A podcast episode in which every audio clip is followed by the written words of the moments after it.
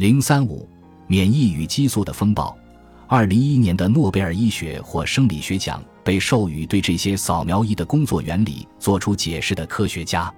一年后，诺贝尔化学奖又被授予了 G 蛋白偶联受体的发现者。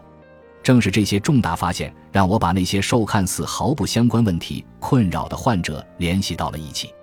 我发现，这些患者的健康问题的根源在于细胞的 TLR 和 G 蛋白偶联受体一直处于扫描、检测、拉响警报或激活细胞机器的循环模式。他们的 TLR 和 G 蛋白偶联受体一直在接收来源不明的信息，而这些输入源是近五十年来才出现的。归根结底。这是因为人们吃的食物、使用的药物和个人护理产品发生了根本性变化。总之，你的系统被黑了，这一过程严重损害了我的患者的身体健康。同样，它十有八九也是你的健康问题的根源。我又是如何确定这就是一切的起因，以及持续的扫描应该为一系列健康问题的发生负主要责任的呢？毕竟。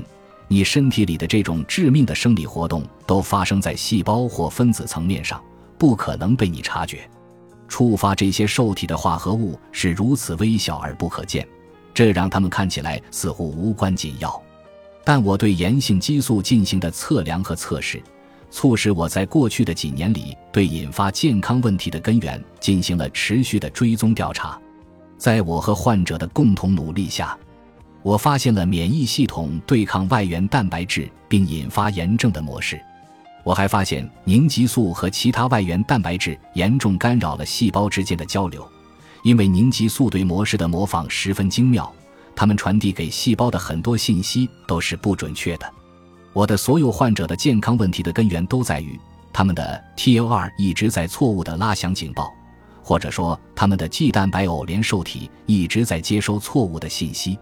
不管患者出现了什么健康问题，他们的共同点就是体内正常的信息传递受到严重干扰，以至于他们的免疫系统在身体里制造了一场免疫与激素的风暴，对他们的健康造成了毁灭性破坏。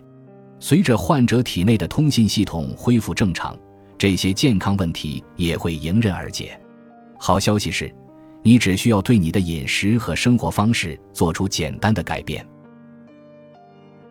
本集播放完毕，感谢您的收听，喜欢请订阅加关注，主页有更多精彩内容。